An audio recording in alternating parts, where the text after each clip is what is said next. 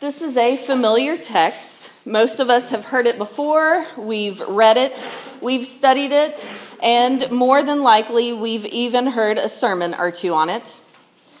When we hear this text, we think back to what it is that we've learned has just happened. Jesus has just recently been baptized and then was tempted in the wilderness, and John the Baptist had been arrested. Really, he had been turned over. Now, we look at the main part. Let's look at our story for today.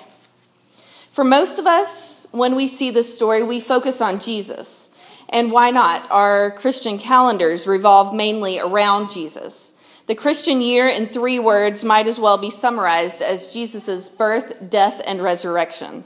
Of course, when we get to this time in our Christian calendar year, we get excited it's when we get to hear about his life story, about what Jesus actually did, what he said, and we hone in. We love hearing stories about Jesus, and this story is no different. We love hearing that Jesus simply called James and John to follow him, and they immediately dropped their nets and followed Jesus. We love that story. It's hard for us to imagine literally dropping everything not even packing a bag and following someone, to support and believe in someone like that, someone we barely know. This isn't a Disney princess story.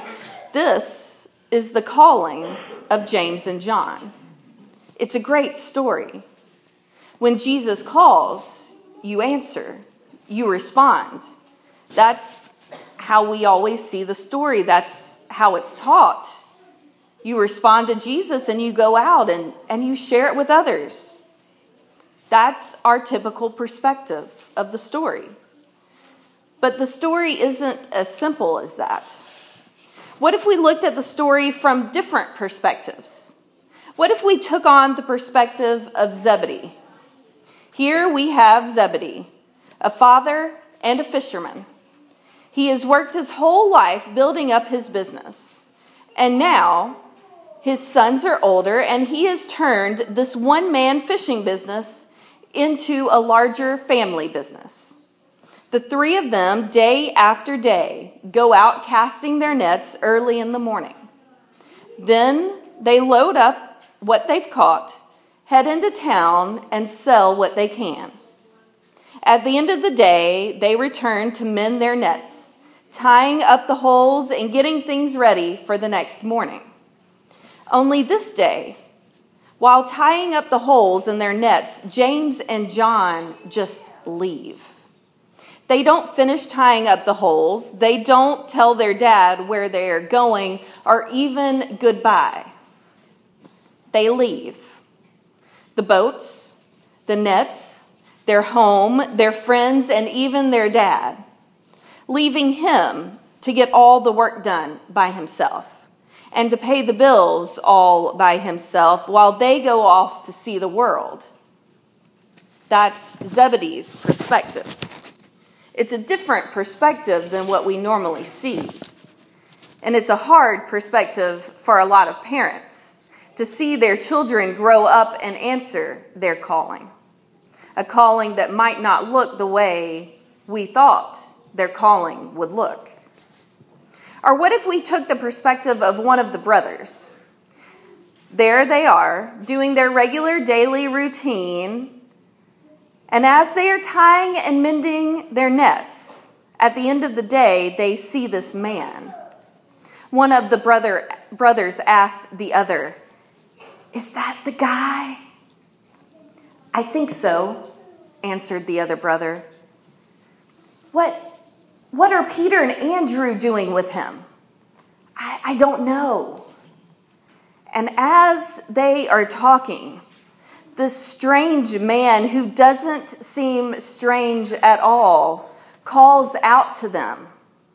One brother jumps in the water, and then the next both swimming toward this man, trying to see what makes this ordinary looking man so compelling.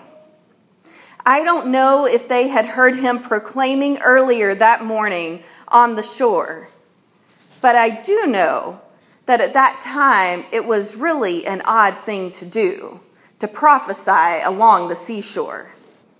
No one really knew what he meant by what he was saying.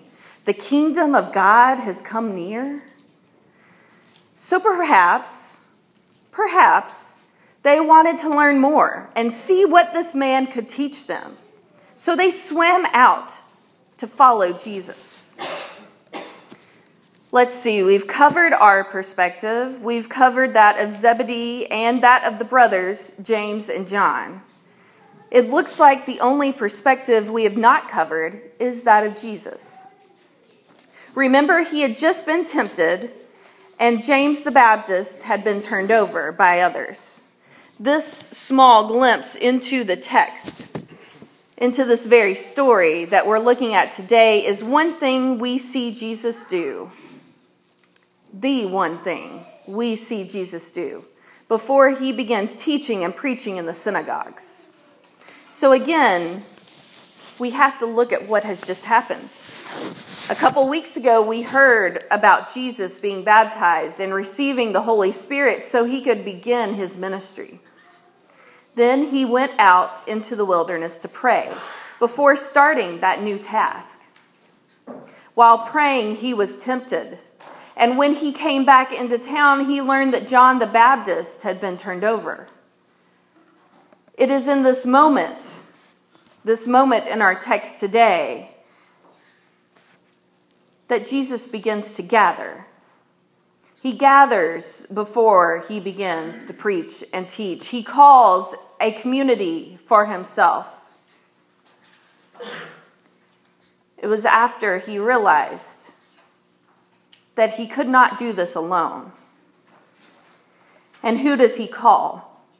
He calls ordinary, everyday people to join him, to go with him.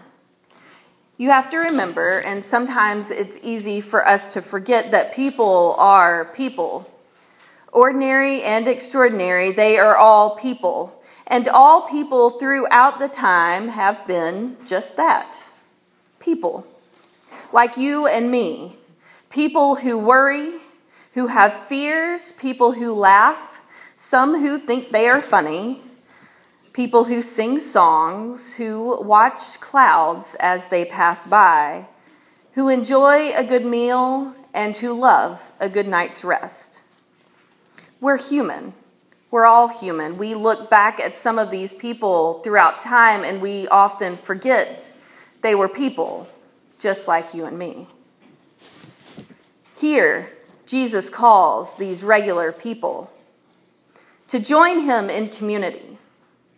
Jesus probably already knew he couldn't do what God had called him to do by himself.